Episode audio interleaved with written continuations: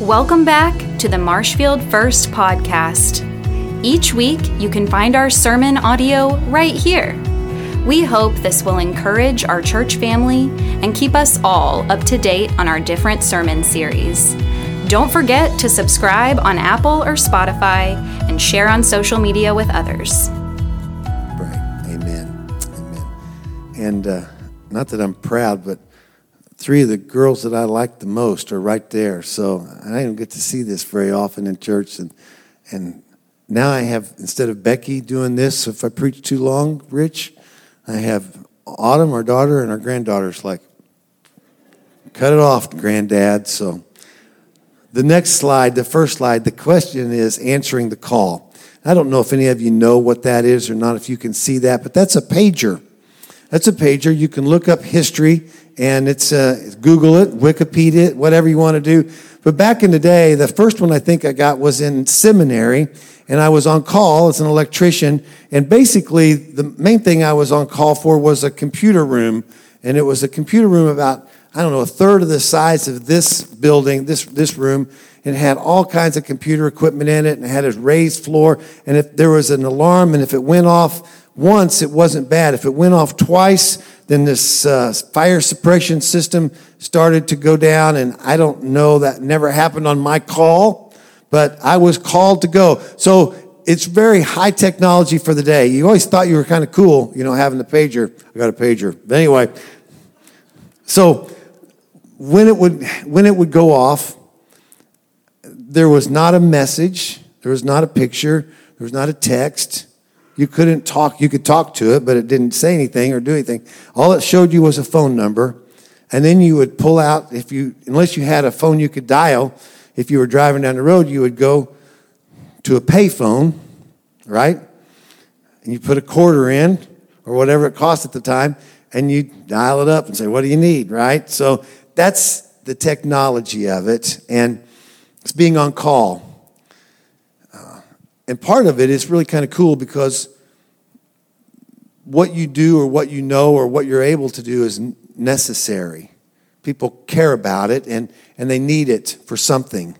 And it can be for a lot of different things, medical or business or whatever it might be. I mean, you're on call for a lot of different things, and I'm on call sometimes. And now, the call is, it's a phone call, and it's a text and everything, and you can email and all. So we know everything. Back then, you didn't know anything. All you knew was, here's the number. I think Becky could page and say, here's the number. By the way, when I'm on call now, I still have to respond, but I can tell you that I respond quicker when Becky calls me. So anyway, well, mostly I do that. So the thing about it is, when you're on call, you're expected to respond. So Mark McVeigh was my supervisor at seminary. He was the master electrician. I had the journeyman's license, and he gave me that thing. And when he did that, and he said, when it goes off, you respond. He didn't ask if I wanted to, but it's something that I was supposed to do. So the question today is, when Jesus calls you, what do you do? That's the thing, because I am convinced. And I know, I have no doubt that everyone here is called to do something for the Lord, for this society, for this church, for your family. So the passages are a mixture, but they represent different ways in which people are called, and in which ways Jesus calls people. So the first one, Matthew 11, it says, at that time Jesus said, I praise you, Father, Lord of heaven and earth. Come to me. I'm calling you to me. Come to me, all who are weary and heavy laden, and I will give you rest. Take my yoke upon you and learn from me, for I am gentle and humble in heart, and you will find rest for your souls. My yoke is easy and my burden is light. So he says, come to me. That's a calling. Ephesians chapter 4, verse 1 says, therefore I, the prisoner of the Lord, Paul says, implore you to walk in a manner worthy of the calling with which you have been called. And you walk with all humility and gentleness, patience, showing tolerance for one another in love, being diligent to preserve the unity of the Spirit in the bond of peace.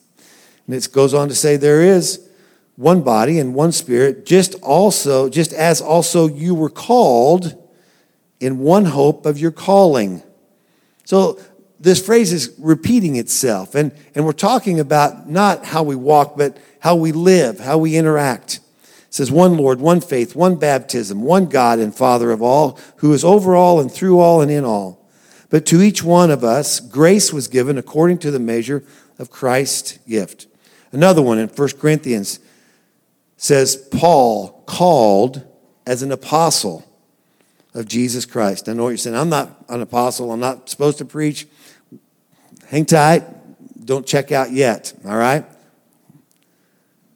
It says, by the will of God, and Sosthenes, our brother. Like I said in the first service, I've pronounced it 50 different ways. You can pronounce that word how you want to.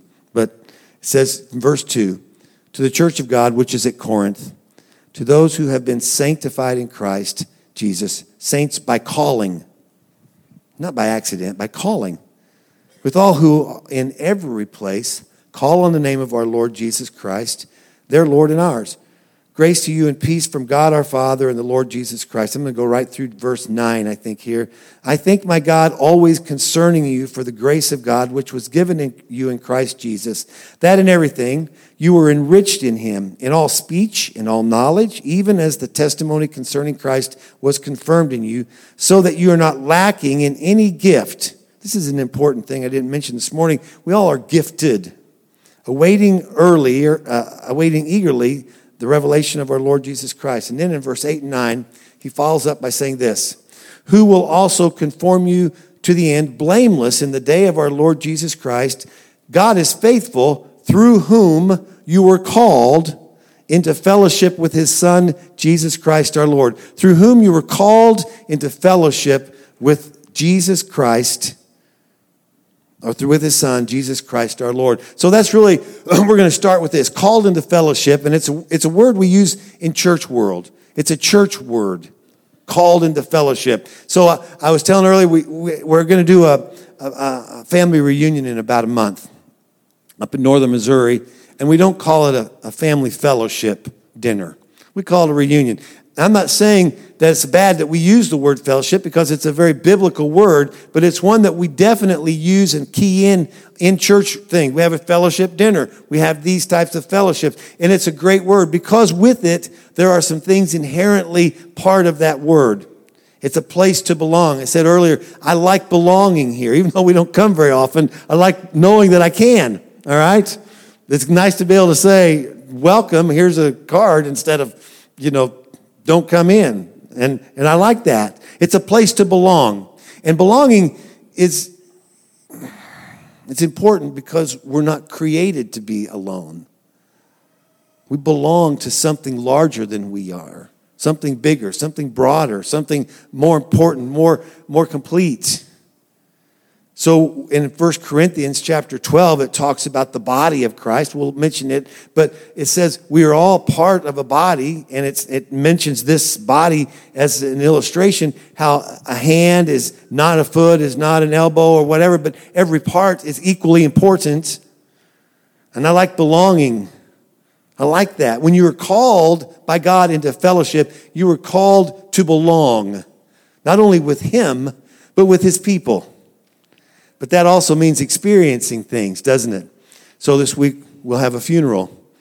Yesterday, Becky and I were able to help participate and be a part of Pastor Freddie and Michelle's Brinkley's daughter's wedding of Mission Chapel. Allison, by the way, got married yesterday. That's an experience. I was telling Becca, I've been in an association long enough, I remember when she was a camper. Golly. And it was wonderful. But we experience these things together. When you go on a road trip, you fellowship together, but you experience things together. And some of the things are very positive and very exciting and very fun. And we laugh and really they're just joyous times. Some of them are filled with tears and with grief and with heartache, but we experience them together. So when you were called into fellowship, it wasn't simply for the easy, but it was for the hard. It was for everything, for the boring days, for the mundane. But we were called into fellowship to grow and to learn. We have these classes that teach us. We have mentors that learn, that try to help us along. We are supposed to continue to mature and to live. I like that. Not just exist, but to live. God says in John 10, I have come that you might have life and have it abundantly. Not just average, but abundant. Doesn't mean we're happy all the time and everything is good, but we're living richly and fully. And then when we think about it, everything about the gospel centers around relationship to fellowship. It says, love the Lord your God with all your heart, all your soul, all your mind, and then love what? Your neighbor. So it's easy to love God. Sometimes our neighbors are trickier. But God says, you love one another. And it's all about relationship. And then to encourage. This is, I think, one of the most underrated ministries. I don't know if that. It's one that's important. Not underrated, but it's important to encourage us. Because not all the time, we're not always up. We're not always good. We're not always hitting it. As a pastor, having preached for a long time, and especially in the same church for years, I know that I don't hit it every Sunday. And some Sundays I'm bored and I'm preaching. I'm thinking these people are ready to go home, right? But nonetheless, there's always going to be some little saint that'll say, Brother Mitch, you just did such a wonderful job today. Okay, thanks, Helen, but I didn't, but I'm good with that.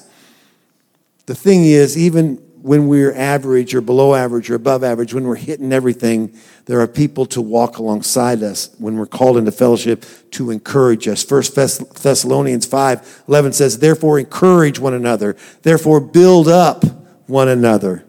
And so it is important for us to do that with one another. So those of us who are older, we are to encourage those generations behind us. Those of us who are younger, those of you who are younger, I better say it that way. You are to encourage those who are older than you. We are to encourage one another. It's called into fellowship, and it is not an accident. It is not a coincidence. It is not, this just happened. You are definitely called, and then you are definitely called to participate, to serve. This is where it gets tricky, isn't it? Philippians 1, Paul says, I thank my God every time I mention you in my prayers, thanking you for your participation in the gospel. Now, to participate means to be actively involved. So as I said before, I've seen baseball games, I've seen basketball games, I've seen, professional sports. Not one time did they say, hey, do you want to come down and bat for me?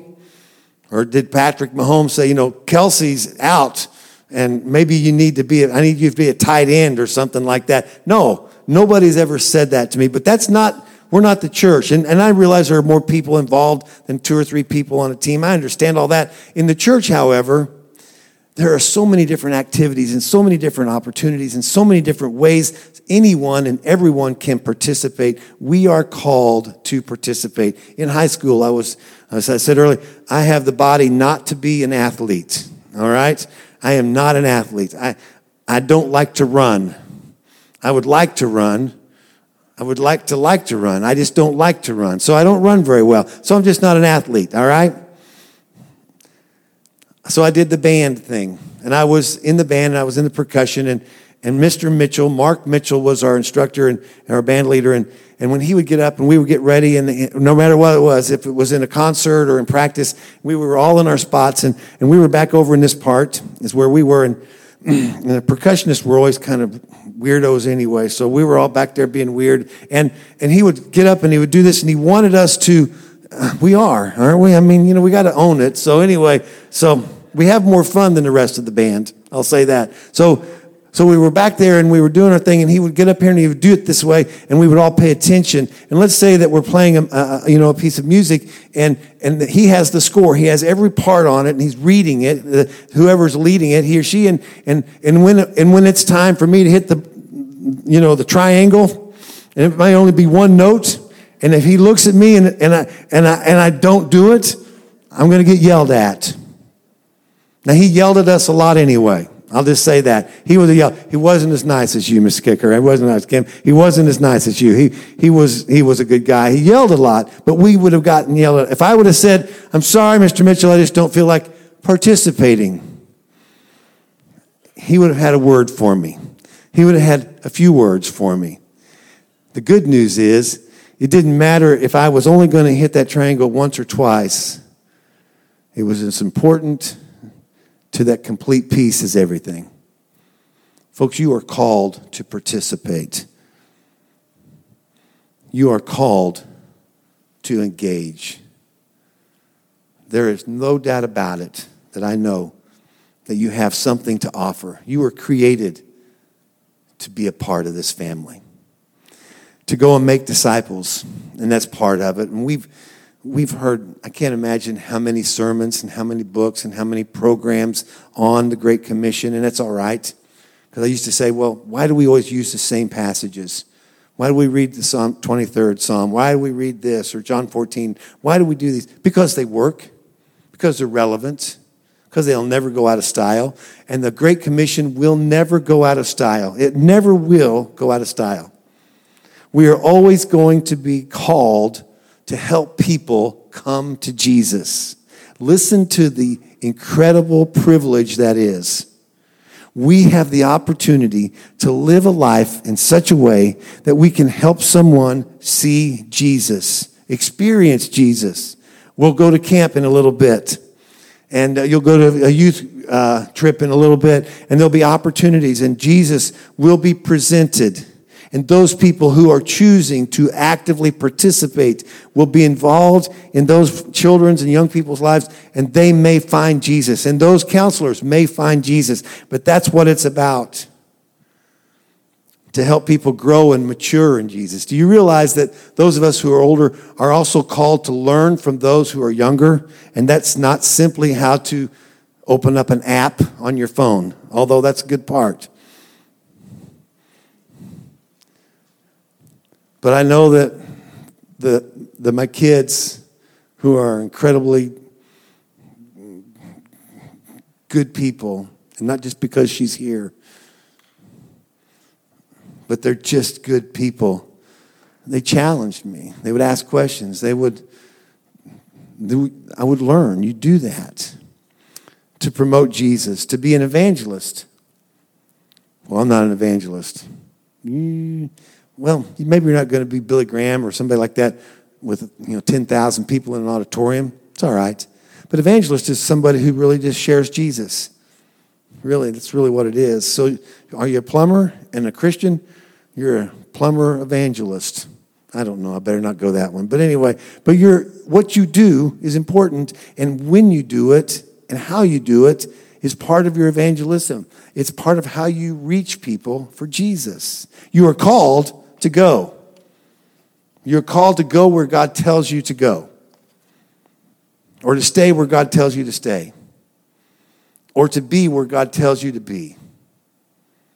And then this next one is, you're called to rest and restore. And I kept trying to pull this one off and take it because it didn't seem like it fit, but it really does, because sometimes in the middle of our calling, in the middle of our ministry, in the middle of our job, in the middle of our life, it gets weary, it gets tiring, it's hard, because you know what? There's bills and there's responsibilities and there's failures and all these types of things, and sometimes we don't have the energy and we don't have the drive. And Jesus says, "Come to me all who are weary." And we live in a society who does not like to hear that. We like to hear, "I don't need help. I'm self-sufficient. I'm strong enough. I'm independent enough. I can do this on my own." And in certain professions who are worse than others, ministry is one of them, but in medical and some of these others, the rate of burnout is incredible. So let me just answer the question that you're thinking. Maybe you're not thinking, but you will when I say it. You're thinking, am I ever going to get to a spot where I need to be restored, where I need rest? So if you weren't thinking it, you're thinking it now. Now that you're thinking it, yes, you will. Yes, you do. The Sabbath isn't an accident. So come, and every person needs time to refresh and restore. So in the middle of your calling, in the middle of all the things that you're called to do, please understand, being called to rest and restore is not abandoning your ministry or your vocation. It's enhancing it. It's maybe really increasing it to be called. It's pretty incredible. But let's kind of wrap it up. I don't want to spend too much time here, mainly because I'm about to run out of slides, and I don't want to. Becky says to stay with the script. It's a better thing for me. So, but the first one is to remain and to hear the call for salvation. That's the first one. So I'm not going to assume that everybody in here is saved. I'm not going to assume that everybody knows Jesus is their Savior. But I can tell you this, that everyone here is called to that relationship, into fellowship with Jesus. Everyone is called into that. So if you want to fulfill your call, first and foremost, accept Christ. Say, Lord, I accept you as my Savior. It may be for those of us who have accepted Christ that we need to hear the call and answer the call to get a little bit deeper with him. Maybe we've faltered and failed, and maybe we've waned a bit, maybe we've gotten a little lax in everything, and we in our head, in our heart, we know, okay, it's time for me to decide, it's time for me to go, it's time for me to, if it was running, to, if I was, you know, if I had been a runner and I need to get back into it, to get back into running. God's going to have to write it on the wall for me, Rich, I'm not going to do that, but maybe exercise a little bit. But sometimes we know what we're supposed to do and we've done it, but we need to get deeper. It's okay. It's okay if you have maybe slipped a bit and you need to get back into it. It's not fatal, it's just life. But God is calling you to do that. Maybe to this church family. Maybe to join this church. Well, I can come to the church and I don't have to be a member to come. This is true. You don't. You just have to tithe. No, I didn't say that. You can come and worship. Everyone is welcome. So what's the deal about membership? It's about belonging. It's about committing yourself to something bigger. It's about saying this is a group of people, not perfect people, but people on the same journey to promote Christ in this community. It's about belonging. It's important. I think it's important. Maybe it is to ministry. I haven't really hit this as much over the last decade, but I'm going to, because I really believe that there are men and women who are called into different types of ministry. I think there are men who are called to pastor, called to preach, called to fill a pulpit, to fulfill a church someplace. I think this church is a place where people are should be and can be called to go out to other congregations. And you're saying, well, I'm too old.